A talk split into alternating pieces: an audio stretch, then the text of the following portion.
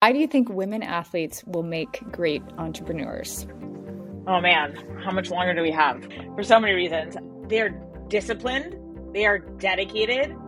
I think that they have a high emotional EQ. Also, they have a drive to continue to get better. And I think a lot of female athletes also have this amazing balance of being confident and humble where like you know you can do it or you you know that you can learn to do it while also knowing that there's more to learn always. And like that perfect balance i think especially for female athletes is just so strong. Welcome to our founder series on the voice in sport podcast where we're bringing more visibility to incredible women entrepreneurs in the sports industry. In this series we highlight women athletes who started their own companies in sport and beyond.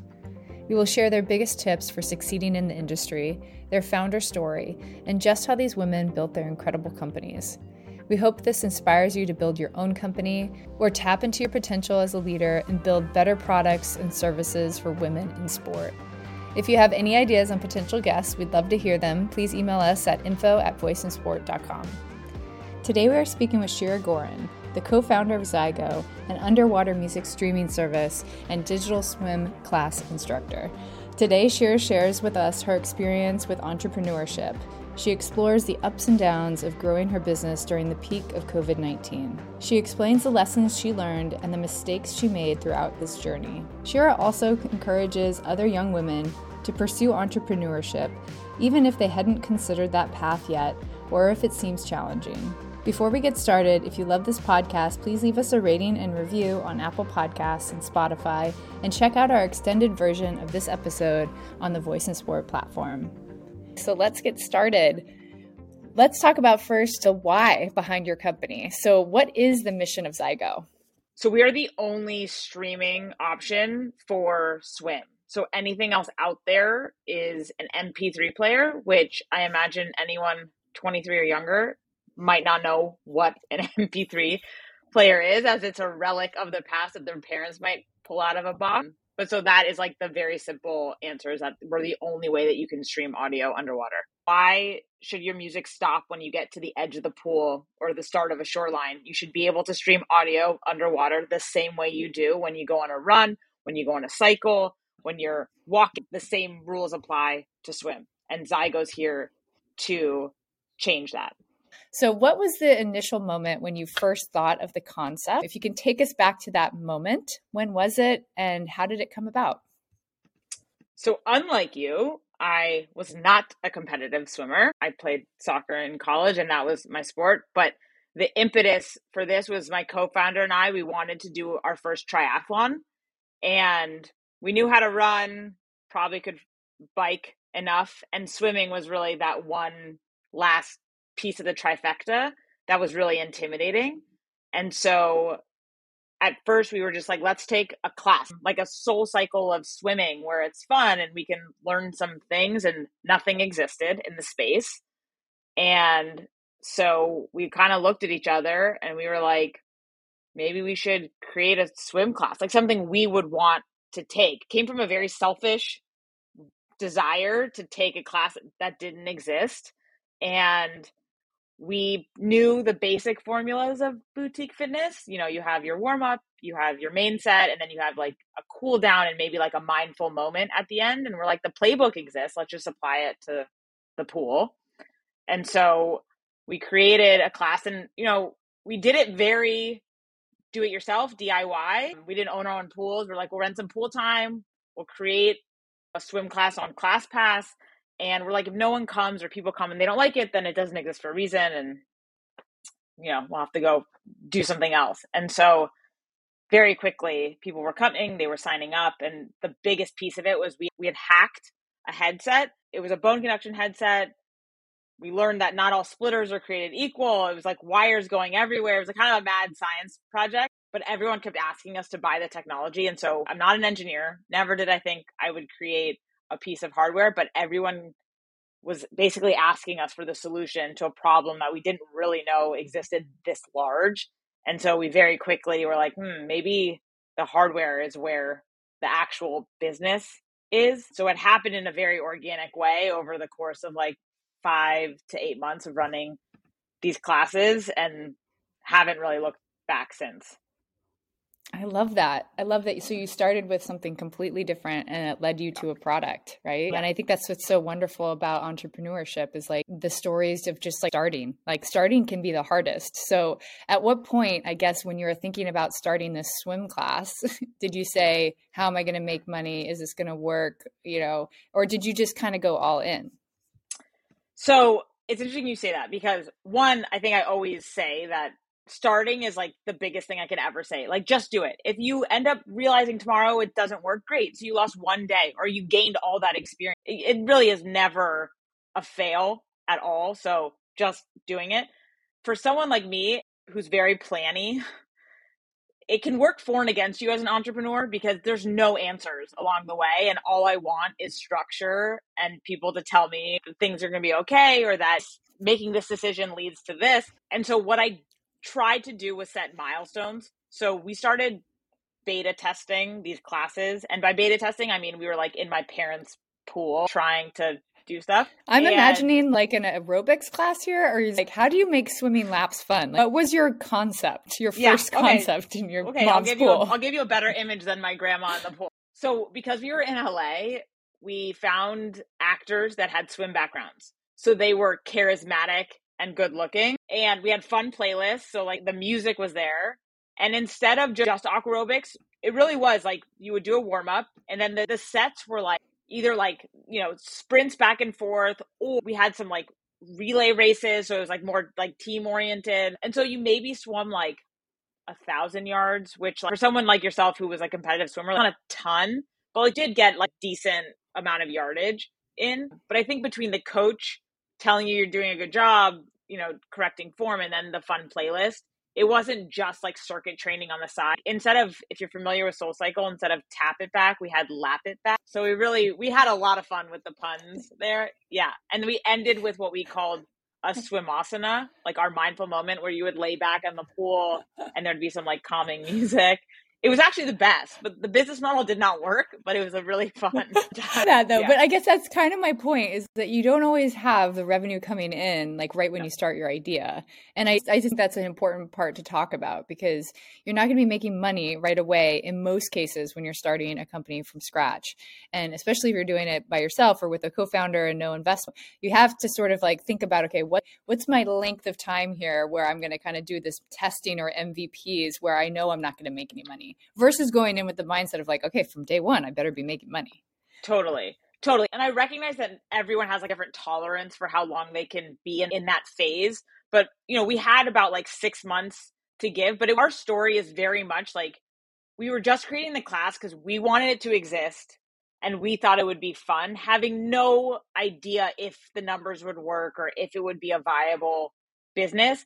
But again, like we spoke about, just getting started then very quickly led us to kind of what we're doing now because we were passionate about it because we felt like if it was a problem for us not being able to find it without doing a ton of market research probably a problem for other people and there's only one way to learn and it's to talk to people and it's to put the product out there and see if there's any sort of appetite for it I love it. I love it. Okay, so you started doing these classes. I'm imagining all these like amazing actors, actresses in the yeah. pool with you at your mom's house. yeah. I guess at what point were you're like, oh, we need a headset in order to make this class work? Was that where the headset came in because you wanted to talk to the people in the pool? Yeah. Where was like kind of the initial onset of that need? Yeah, because our thinking of the class was like, we love Soul Cycle, we love Barry's Boot Camp and yoga and boxing, but a big piece of that is because you have this like studio environment that's engulfing and you have this 45 minutes and you're transported to a different world. So we were like, how do we create that studio environment underwater for all these people? Mind you, in a pool where like there's tons of other people. And so we tried above water speakers, below water speakers. And very quickly, we were like, none of that works. And so we went down a rabbit hole of trying to find any sort of headset that would work underwater. And we ended up finding one from a small factory in China. Like we were searching Google, Alibaba, like very resourceful, just trying anything. And this one headset came to us and, and it worked. It's not totally legal in the US, which is why we couldn't just like continue to use it. That's maybe a side note. But again, you have to ask for like forgiveness, not permission at the beginning. And so we launched with these headsets. In our minds, they were totally janky. Like wires were coming out of it. Like I was like, people are gonna come and they're like, what? Like we're paying thirty dollars to take a class, and you know eh, eh, the insides were exposed, and so people came and they they liked it. So for that purpose, it it worked, and the headsets were like the key factor for the classes to to really run smoothly, but then also became the key component of what we were even offering at all. So you mentioned it earlier, but you know, I'm going to go date myself here, but back when I was in high school in the 90s, I was on the swim team and I I quite honestly was super bored because I was a soccer player, but I got injured. So I had to go swim and do mm-hmm. something to get myself back right. into soccer shape. So I joined the swim team, super bored, and I researched and I found these little kind of like almost earpod type mm-hmm. uh, headsets that I could wear underwater.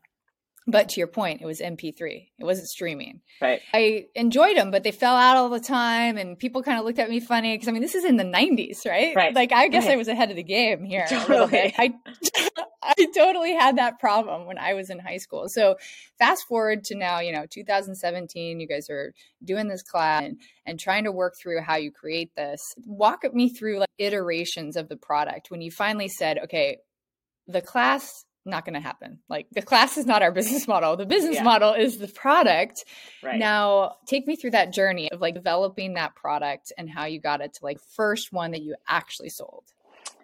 Yeah. Again, my co-founder and I are not engineers. So putting that out there because I feel like especially as a female, it's like you have to know everything or you have to be an engineer to like build something and it, it's not. You have to be resourceful. You have to know how to ask questions and just continue to ha- have conversations that lead you to the right person.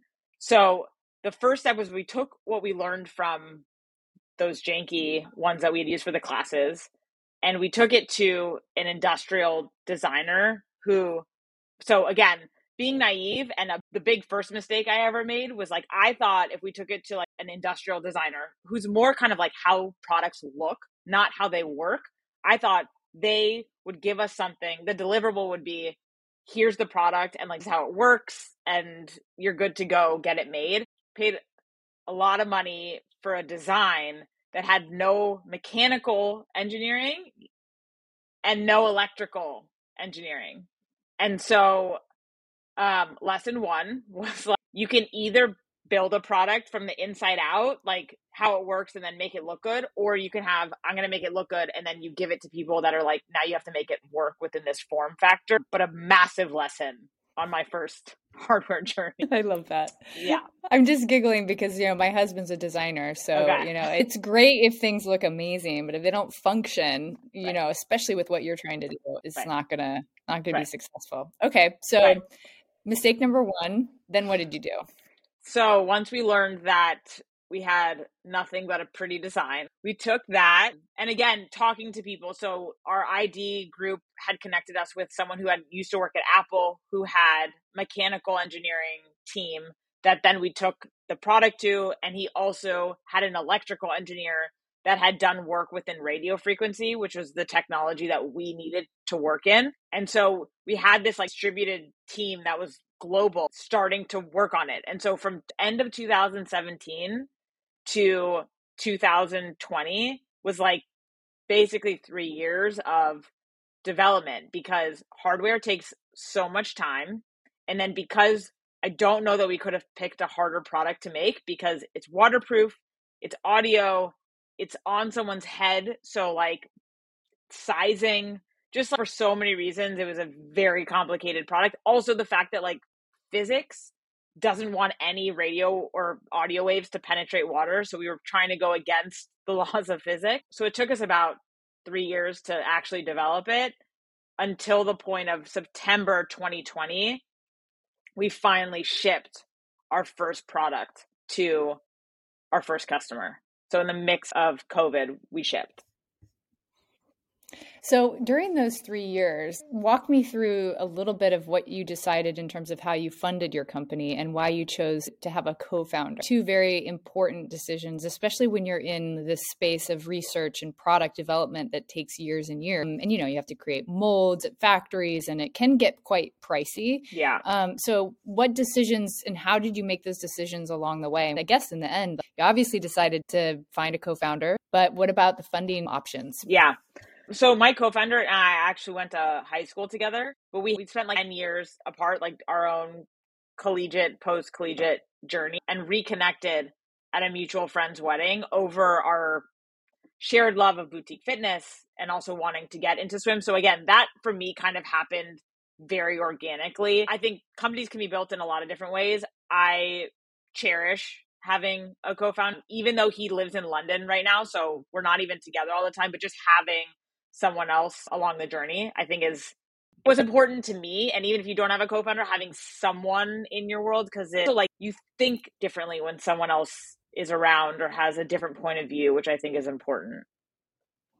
And it can be lonely. Like being an entrepreneur, especially when you're again developing something that takes time, it can be super lonely. Yeah. And it can be lonely even having a co founder. Like it, it's a journey for sure. And so then in terms of fundraising, again, never having fundraised for any company and then again for hardware which is capital intensive at the beginning we were just pitching first of all anyone that would talk to us but we exhausted our network in LA mostly and so we were taking checks as small as like $5,000 for us it was more important to have people that we really trusted and loved in our corner and on our team. It wasn't just about finding the biggest check. And also at the beginning, we just couldn't find any big checks. So we were very hand to mouth for the first three years. We pitched venture capitals or VCs. Early stage hardware is a very, very tough sell. But even though we got 100% no's, like we don't have a single institutional capital in our investment group, but it taught me so much about how to pitch my company it made me more confident in what I'm pitching for all the no's and all the question marks around market size and hardware and all the things that they all love to say. It was probably the best experience I could have had because I think it really sharpens how you talk about your company and your why because it's questioned every single time you talk to someone. And so it just becomes like part of who you are by getting all of those no's along the way. And how do, how do you stay confident when you get those no's? You can really relate it back to sport a little bit, right? Like when you fail or when you don't do well in a competition and like back up, entrepreneurship and raising money can kind of be in a similar vein. So how do you maintain confidence, especially if you're you really believe in your idea, but you, you don't actually have a product yet? So even yourself, you're questioning a little bit. Is this gonna we're all as entrepreneurs sort of have this, is it gonna work right. moment? Right. I'm still thinking that every day. It's highs and lows. Yeah, I mean, I'm a human, so like some days were tougher than others and then you, you know it's also very easy to get excited about a potential partner and kind of see what that looks like. For me my biggest saving grace was staying as close to the product as possible because like anytime we were able to kind of test the product or i would use it i would have these moments in the pool of like no one before us has ever streamed audio underwater. Even if this goes nowhere, it's such a cool thing that I built something that didn't exist before. Or even if it's not totally novel, just the fact that you you've built something and you can experience it if it's a product or a service. And then also, I think that's why I always encourage people to talk to people. I think people hold ideas and things so close to their chest, like someone's going to steal it. It's like, you know how hard it is to build a company? Like, no one's taking your idea. But I think when I continue to talk to people from my own experience, people would be like, "Oh my god, that's such a great idea," or like, "Oh yeah, my dad's been talking about like wanting to stream music," and like when you get reinforcement from outside because you put so much weight on getting a check as if that means you're successful when like I know a lot of companies have got a lot of checks and they're not in existence today. So I think it's like trying to find other ways of getting positive reinforcement and not just focusing on the actual dollar coming in, which again, easier said than done. Also, there's a reality of needing money to build a company. But I think those two things helped me stay sane for the past five years. Okay, well, let's talk about the funding mechanisms that you did. So, walk us through. Did you start with an angel? Did you start with a fam- friends and family round? What did you use as your mechanism for funding? First money in was from family and friends, and we used a safe document, which is now, I think, pretty widely used for startups, and it's very founder friendly and it's very simple. Even though I was a lawyer in my past life, like the benefit of it is that you don't have to pay a ton of legal fees around it. Pretty much once you have the template, you can send it out yourself. Pretty easy to manage, and it, because it's friendly to the founders, you know, and the most of the people money coming in kind of are in your corner no matter what. So once we had friends and family in our network, we blasted out like even if they're not an investor, just connecting us with anyone who knows angel investors and starting to talk to them, we had this massive spreadsheet like looking at Crunchbase. You can see people that invested in similarly situated companies. We'd be like, okay, who invested in Peloton? Who invested in Tonal? And then just like the amount of cold outreach, I'm sure that my sent folder has a ton of like no responses from people. But it really was just blasting everything because we ended up finding a couple family offices who wrote the biggest checks for us and all of those came from like networking and random groups or asking someone to connect us to someone who then led us to the next person and so again that stretched my comfortability just talking about it all the time but so it's all been on a safe and it extends from family friends small angels and family offices so no venture capital yet well, that's amazing. And if, if, there's anybody listening out there, a great safe note to use is the Y Combinator one. Easy to download, easy to just use and get going, like you mentioned. Okay, so let's fast forward. Well, kind of going back a couple years, but 2020, when you launched your first product, walk us through the last two years. So, from your first product that you launched that you sold to launching your website and then starting to create some content and, around the actual product, what has happened in the last two years? Because it's also not easy to start a company in the middle of a pandemic. You and I have that in yeah. common. Um, yeah. Sure, we'll have a glass yeah. of wine at some point and talk about that. Um, so, tell us about the last two years. Yeah, I don't know if we get a medal at the end of this road, but that feels like we should. I feel like we deserve yeah. a medal. I feel yeah, like for sure. Can we get one right now? wow, the past two years have been a whirlwind. I mean, we're all direct to consumer. So, from that perspective, during COVID, you know, of course, with air freight and shipping times, like everyone is affected in some ways. But the fact that we were able to get product out our first year, so the 2021, we were sold out of inventory the entire year. Like we would get some from our factory and we already had pre-sales so we would be sending them out. But again, as you put a product out there, like we did as much testing as we can, but inevitably until the field and people are using it, you don't know exactly how your product is going to work or fail or what the issues are going to come up and surprising things came up that we couldn't necessarily foresee. For instance, our headset is one size fits most. It wasn't adjustable. Again, a learning when we were designing it, our designers designed it adjustably and our mechanical and electrical people were like, no, like can't do that. And so when it was getting stretched in a certain way, part of the antenna was breaking on the headset. And so we had a lot of issues like that. So we actually had to kind of pause production to make a tooling change for four months and that four months lined up with basically like may of 2021 to september. So like our first year of sales where we're supposed to hit summer where it's like you know everyone's swimming and everyone's outside we were not shipping units. So it was a very painful time. We had no control over moving faster because we just wanted the product to be better but that was a very low point in the past four years for sure.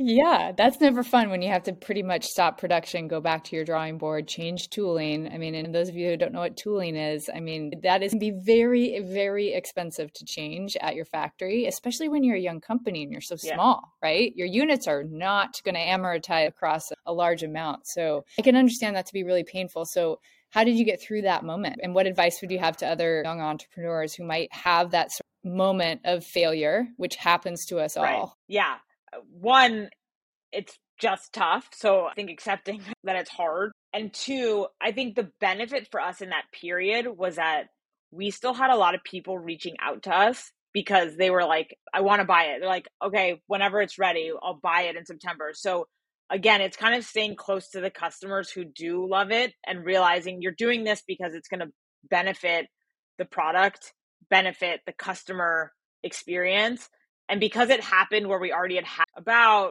eight months, nine months of sales, we had customers using the product. And so we're hearing positive along with like this felt like a just the black hole of negative. And then two, and you kind of alluded to it, we have an app of guided content similar to kind of Peloton audio experience, which is optional. It's not mandatory, but we really took those four months to focus on content. Again, like kind of control your controllables. I'm not in the factory. I can't make the tool go faster, but like we can start building out our content. We have control over that. We can find maybe new instructors, especially during COVID, like different sorts of people had time also and they were home and you can record content wherever you are. And so we took those four or five months to find some really excellent instructors who are producing content for us now on our app. So it felt like we were also progressing on that side, even if the hardware was completely stalled. Okay, so then you came out with your essentially your second version of the product. And how has that been performing in the market so far? And are you seeing yourselves mostly in the US or is it global sales that are also happening? We've been doing really well and we have some really exciting new products coming out in terms of we have a large coming out which is going to be a massive help for us. We call them our big brained customers, but there are a decent amount of swimmers with some large large brains. yeah, some big yeah, heads. Sure, you said it. and we're also introducing metric tracking, which we think will help make the app really sticky, so that after your workout, you kind of get that like, you know, hey staff, you just swam the length of the English Channel, or like things like that that you can gamify it and make it more fun. At the beginning, we were shipping anywhere.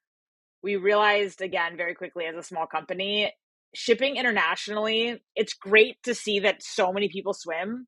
It is very difficult from a customer service perspective to offer the high level of customer service that we want to offer and so we've slowly backtracked and they're now just focusing on the US just because it's hardware inevitably if something goes wrong it's very easy for us to be like hey send it back to us or send it to our engineers we can fix it we can send it back to you. When we were having people in like australia or japan it just became not a great experience for them. We don't like being in a position that we can't help because like customer service is our thing like i'm not an engineer can't make the product but i can assure you that you're being responded to and handheld and so the international thing hopefully um, we'll be able to grow somewhat organically in terms of our internationally. But the cool thing is we get people who travel with their units and swim all over, which is fun for us to see. And we do have a list of people international, but right now just US. Well, I love that you also you're not afraid to say, "Oh, we made that move and now we're going to backtrack a little bit." And again, that's sort of the name of the game when you're an entrepreneur is not to like take every decision too hard, not to be too hard on yourself either, right? It's an iterative process. Even after you launch a product, you still have to think iterate, iterate, iterate, especially when you're doing something new, like right. what you're doing. It doesn't exist, right? It's so interesting the word failure, right? Because as an athlete and you fail all the time, right? And I remember this distinct moment when I was at Nike once and I was leading a group that was more like a startup and I was talking about failure and how we all need to get behind this word and like accept it and like celebrate failures and um, but there was so much stress behind the word that we struggled even at Nike to sort of believe that it's okay to fail. And so I think this is a really interesting concept for us to talk about as entrepreneurs, but also as women athletes. Like, how do you think about failure across what you're doing now and did, did, being an athlete when you're growing up being a soccer player i know you played two years at michigan help you sort of face the challenges that you're facing now as an entrepreneur? Yeah it's a really good question and i it's funny because when you said failure and iterating like my nickname when i was playing soccer like they would call me lig which stood for lig let it go because i'm still thinking about the bad pass i made in 1994 like i cannot cannot let it go. Like it's like it's in my DNA. Like I make one bad pass that whole game. Like, yeah. Oh, this yeah. is good. It was my screen name. I don't know if anyone younger than me knows what a screen name is, but it was my thing. So letting things go or making a mistake and just like moving on is really tough. And it's really tough to not personalize. But I think also, especially for women and especially for female athletes, what makes you so good is because you recognize that that maybe wasn't perfect or it was a mistake and then you don't make it again and you learn and you keep growing and you practice. And so i think in those moments like there's been so many failures like i've learned so much in the past 5 years and i won't make those same mistakes again but like i'm not fooling anyone like still think about them. They don't just go away. I can't just forget anything. And as a total aside, I just took up golf and I'm like throwing my clubs. I can't let anything go. It's like now just putting everything in perspective as an adult, not letting things go. Um, so I'm a work in progress too with the whole concept of failing. I think within entrepreneurialism, failures really are the biggest lessons. Like you really do learn so much when you make a mistake that I'm almost scared of like when I don't because I don't know if I've even learned what I did right so much as like I didn't I didn't like falter in any way. And so I, especially when you start something you really should celebrate those moments even just after the fact because it's like one more thing that you know and it's one more thing you won't ever, you know, duplicate that same mistake. I love that you're so honest about this. I can't remember which book I was reading about failures when I was trying to lead this group at Nike because it was a new division. It was all entrepreneurial, direct to consumer, speed to market group at Nike. And so I created these failure awards to celebrate the failures. And it like destroyed some people. They were so upset about it. And I, I, took a step back as a leader and realized, wow, okay, I got to remember, like, where am I right now? Right. I am in a machine that's not used to right. failing, that doesn't like to right. celebrate failures. And it's such, so interesting because that, that concept is so important as an entrepreneur. Right. Like you said, you have to be okay with, with yeah. messing up because yeah. you're going to. Right. And I guess that's the word, right? You're messing you're up. It's a mistake. It's on a failure. And even if yeah. like, it would be tough. So, like the emotional aspect aside, if this ended tomorrow because of whatever reasons, like everyone was like swimming, no one swims anymore. The amount that I learned is still like that journey of like me being able to do what I've been doing over the past five years of building this is still in and of itself. I don't have that perspective all the time, but it is a success story regardless of it. I started something, I built something, other people have used it in the world who not just my mom like that is all like a good story to tell. Nothing about it is failing when you start something. I think failing is like not ever starting something yeah, I totally agree. And uh, that's what I want to hit on a little bit. Like, I've heard you say kind of your three key things to think about when you're starting a new business, because it can be intimidating. So, when you're starting a new business with like completely new set of ideas that you're working through, I've heard you say this before, but I want you to share this with the community. What would you say are those three steps you should take if you do, in fact, have an idea? Start. Like, I think we discuss that. I think you just really have to put the first action step forward, whatever that looks like. I guess I spoke about this too.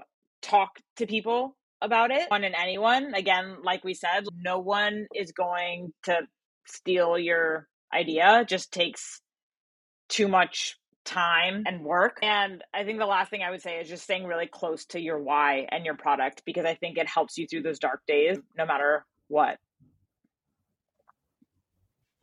Absolutely. Yeah, that's a, I love that last one because the more you're focused on who it is you're trying to serve, the better your product or your yeah. service will be. and the further and further you get away from that that's like why when companies get bigger and bigger it's harder sometimes for them to innovate because they're not in that constant contact with the consumer with the user um, or with the group that they're trying to inspire yeah and- so someone said this to me who recently just sold his company and it really resonated because staying close to the consumer the person whoever's using your service or your product is really important but also having the wherewithal to separate out anecdotes from data, which was like a big thing because everyone's going to have an opinion. Everyone has a thought on how you can make something better or different. But like, is it a personal preference or is it like you should pay attention to it because it's a lot of people talking about it and it becomes like significant data? Because it's really easy to hear one opinion and be like, we should change this. And then another thing is like, we should change this. And you're like kind of all over the place. So trying to also take everything in but then really analyze it from an objective perspective on how that should actually impact what you do. So what does the future of your company look like now that you have gone through, you know, one, you launched in COVID, two, you've gone through a couple bumps. Um, now you're the sky's the limit. I feel like you're working on content, you're considering bringing in new measurements for your athletes, which is really cool. Kind of gets you in the field of like Garmin, Whoop, like all the, those brands that are tracking stats for athletes. So when you think about the future and the next five years, where do you see your company going? Yeah, thank you for allowing me to dream a little bit. Our Zygo world that we really think about is like, again, if pre Soul Cycle, pre Peloton, maybe the audience might only know a world in which those exist. But before those existed, spinning was niche and it was not as big of a market. And now it's ubiquitous and everyone's probably done a spin class and it's a widely accepted form of workout. We really feel like swimming hasn't had its moment where it's not intimidating and monotonous. And we want it to be community driven and engaging. And so our wish is just that people incorporate swim into their fitness or just into their life where like you know maybe you run one day a week and you cycle one day a week and you swim because you know it's good for you it's easy on your joints and it's fun because you have one of our 30 minute hit workouts going or you're playing your favorite podcast or listening to an audiobook and then swimming really is in your whole fitness journey where your metrics kind of go in and you have all these options for run, bike, and now swimming is just as easy and approachable as any of those other sports. Like you don't have to be an Olympian to be a swimmer. We see it as like every body is a swimmer's body. And as long as you won't drown, you're a swimmer. Like that's our cutoff.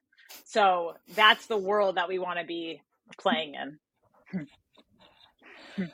I love it. Well, it's funny because I love that you said that you want everybody to swim and you want it to be fun because I feel like the and you want it to be fun is a big part of what you're solving yeah. with your product. I almost like dread going to swim because I'm just like, oh, it's to be so boring. But if I could listen to the exactly. Podcast, exactly, or, yes, you know, uh, right. uh, then I would do it. Right. I would do it a lot more, or the audiobooks or whatever. So I think of that. I love what you're doing. Let's talk about the role of the athlete in your company. Are you guys currently sponsoring athletes? We have a lot of incredible athletes at Voice in Sport.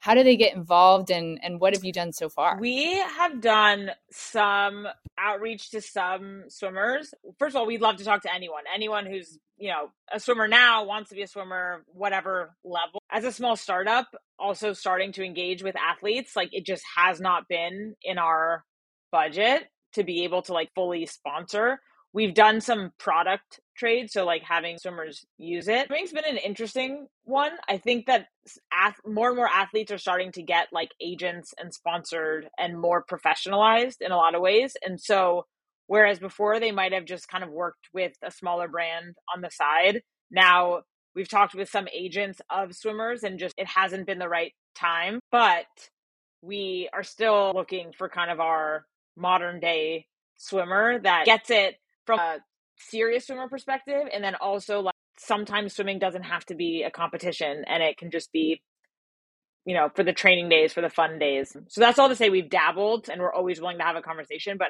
haven't really found our like face if you will Amazing. Well, we can help with that. Love it is. There's a lot of amazing swimmers that I'm sure would love to get involved. Um, maybe we could work in something fun with the yeah. Voice in Sport podcast. Yeah, for sure. that would yeah. be a pretty cool partnership, yeah. actually. Thinking about how you deliver content differently in, in a meaningful way. I think one of the biggest things with swimmers, too, is body image and confidence. And at Viz, we are creating our platform and community to have conversations around these things um, so that young girls feel more confident about their body. And swimming is one of those sports in which your front and center is your body. I do think that the role of the athlete could be really powerful in your company and maybe yeah, no, I'd love it. And, and on that note, like I, as a female, was so sensitive to, especially when running the classes, making everyone feel comfortable. And I don't say that because I'm like an amazing person. I say that because I'm self conscious. Because if I was showing up to the pool, like this is how I would feel. So understanding it from my own perspective. But the interesting thing that, again, you see so, so many things like not what you were anticipating is that once you're in the water, it's a total equalizer, right? Like you're not on a bike in public or you're not like running outside. Like, once you're in the water, one's equal. You can't really see anything underwater. And so like the amount of diversity of people and bodies we got in the pool and because swimming is so technical so like we had people show up with the six pack and they like make one lap right like it's not just about that it's also just about knowing how to swim and the form that i do feel like swimming has this like power to also allow people to be confident when they're just like underwater, which I guess is like our aspiration for the company and swimming in general. It's so interesting too to think about. I know that one of the reasons why I love swimming is just like how it makes totally. you feel afterwards. You know, you just feel like your body just feels so incredible. And every time it's like the struggle to get in the pool yeah. is like hard. Yeah. And I'm talking hard, right? And then it's like you get out and I'm like, the yeah. best feeling ever. How do you create sort of that like momentum where you can get that er, first part to be a yeah. little less of a struggle? Because that will help you guys so much as a company to get the more people swimming. So that is an interesting component, at least for me, uh, totally. to get myself. But there. if you had a new so how do you then think about your content to get you, you there? To listen to, you'd be like, okay, great, it's forty five minutes. I know I can get I can get through this podcast. It's going to be fun and then you're not focusing on like the actual activity of swimming you're like i'm gonna do this and to us it's like we have seen people be like i used to dread going to the pool and now i'm on my sixth audiobook because i like can't stop. I just want to keep listening. So i think it's like focusing on like how it can be just like a good experience or fun experience. But yeah i mean also sometimes showing up for workout is hard and it's always going to be hard to some extent. So we can't solve all of it. I guess you can't. I can't, yeah. can't solve everything, but uh, you're solving a really big part. Okay, well, let's talk about it as we kind of wrap. Just like your biggest learnings, I guess, and lessons from the, the experience so far of founding your own company. What would those biggest learnings be so far? I think my biggest, just macro general, is that you don't have to be an expert within whatever you're doing to start the company or the product. You could almost know none of it, but you know that there's a need for it, or you know that someone would use it, or you would use it. Again, I come to this company not a swimmer, not an engineer, never having found a hardware company. And yet, that's exactly what I'm doing. And so I think that's my learning is like any self doubt that I had is that you really don't need to know because you can learn and there's other people that you can hire that know things that you don't. That's right. And just to confirm that, Shira has an undergraduate in communication studies and went to UCLA for right, so nothing to do with this. right. So that totally matches with what you're doing right now. I just want to point that out because I Underwater. There you go. So totally relatable. Yeah. I'm sure you were thinking about yeah. that in your undergraduate class. I always like to point that out though, because we have a lot of incredible interns at Viz and it is not totally irrelevant what you study, but in a way it, it is like you're going through a part of your life and your, your things. And then when you finish and graduate, it's like the sky is the limit. You decide what you want to do and don't put yourself in a box because of your degree uh, or don't think that you can't change it once you totally. Once you I also graduate. a big thing for me is always like I think the focus is so much on like what you want to do. Like you have to pick a career, and I'm like maybe take a step back and on because that feels daunting a lot of times. It's like okay, so what kind of people do you like working with? Or like, do you want a job where you're active all day, or do you want to be in meetings all day, or like the little things of like how you like spending your days and then starting to kind of have that lead you because at the end of the day, you're not going to necessarily know exactly what you want to be, but I think there should be a lot of emphasis on like how you want to spend your time because you're working that's going to be the majority of your time and not to put so much pressure on like choosing that tree. That's right. That's so such good advice. Okay, well, what is um, a myth or misconception about entrepreneurship that you would like to shatter? I go back and forth on whether it's a myth. Uh, being an entrepreneur right now is kind of glamorous, or like it's like a cool buzzword. It, I, I don't know if it's a myth that it's hard. I mean, it is hard. If that if that was a myth, it shouldn't be a myth. But that I, it, or if it's a myth that it's hard, it's also really enjoyable. So whichever one is a myth for whoever's listening, I wouldn't trade it for anything. It is like a crash course in business school. And I think that, again, no matter what happens, the process and journey of it is totally worth it, regardless of the result. What are three words that describe building a business as an entrepreneur? Challenging, rewarding, and fun. Wish I would get asked this sometimes as an entrepreneur. You know, like obviously you do your marketing and you have your website and you've done your product, but sometimes you step back and you're like, okay, what is one thing that you wish everybody knew about your company? I think a lot of people who engage with us know this, but I would want everyone to know how much we care about every single person's experience like we are our own customers. And so every single person that uses it, there's nothing more rewarding than getting positive email about someone having a good experience. So I think from that perspective, we're not in it just like build and sell a company. It really is for like individual whose single swim in a random city in the US has been benefited by their use of their Zygo. This week's episode was produced and edited by Kate Tugman, a cross country and track runner for UCLA. Shira inspires all young women to pursue anything their heart desires, especially when society tells them that they're not capable of doing it. We're so thankful that we had this conversation with Shira today to learn all about her incredible journey building Zygo. We can't wait to see what the future holds, and we encourage all of you to check out her product and especially the next time you go swimming, please listen to the Voice in Sport podcast. You can follow along with Shira and Zygo at Zygogram on Instagram. Please subscribe to the Voice in Sport podcast, give us a rating and review on Apple Podcasts, and send this episode using the share button on Voice in Sport to a friend that you think might enjoy the conversation. If you're interested in other inspiring founder stories, check out episode number 102 with Sports Bra founder Jenny Nguyen or episode number 101 with Revly founder Jordan Robbins. You can head to the feed on Voice in Sport and filter by podcast to hear all the extended versions. If you are interested in how athletics can help you prepare for business, take a look at one of our incredible articles about five women who started as student athletes and then became CEOs. Thanks for tuning in and see you next week on the Voice in Sport podcast.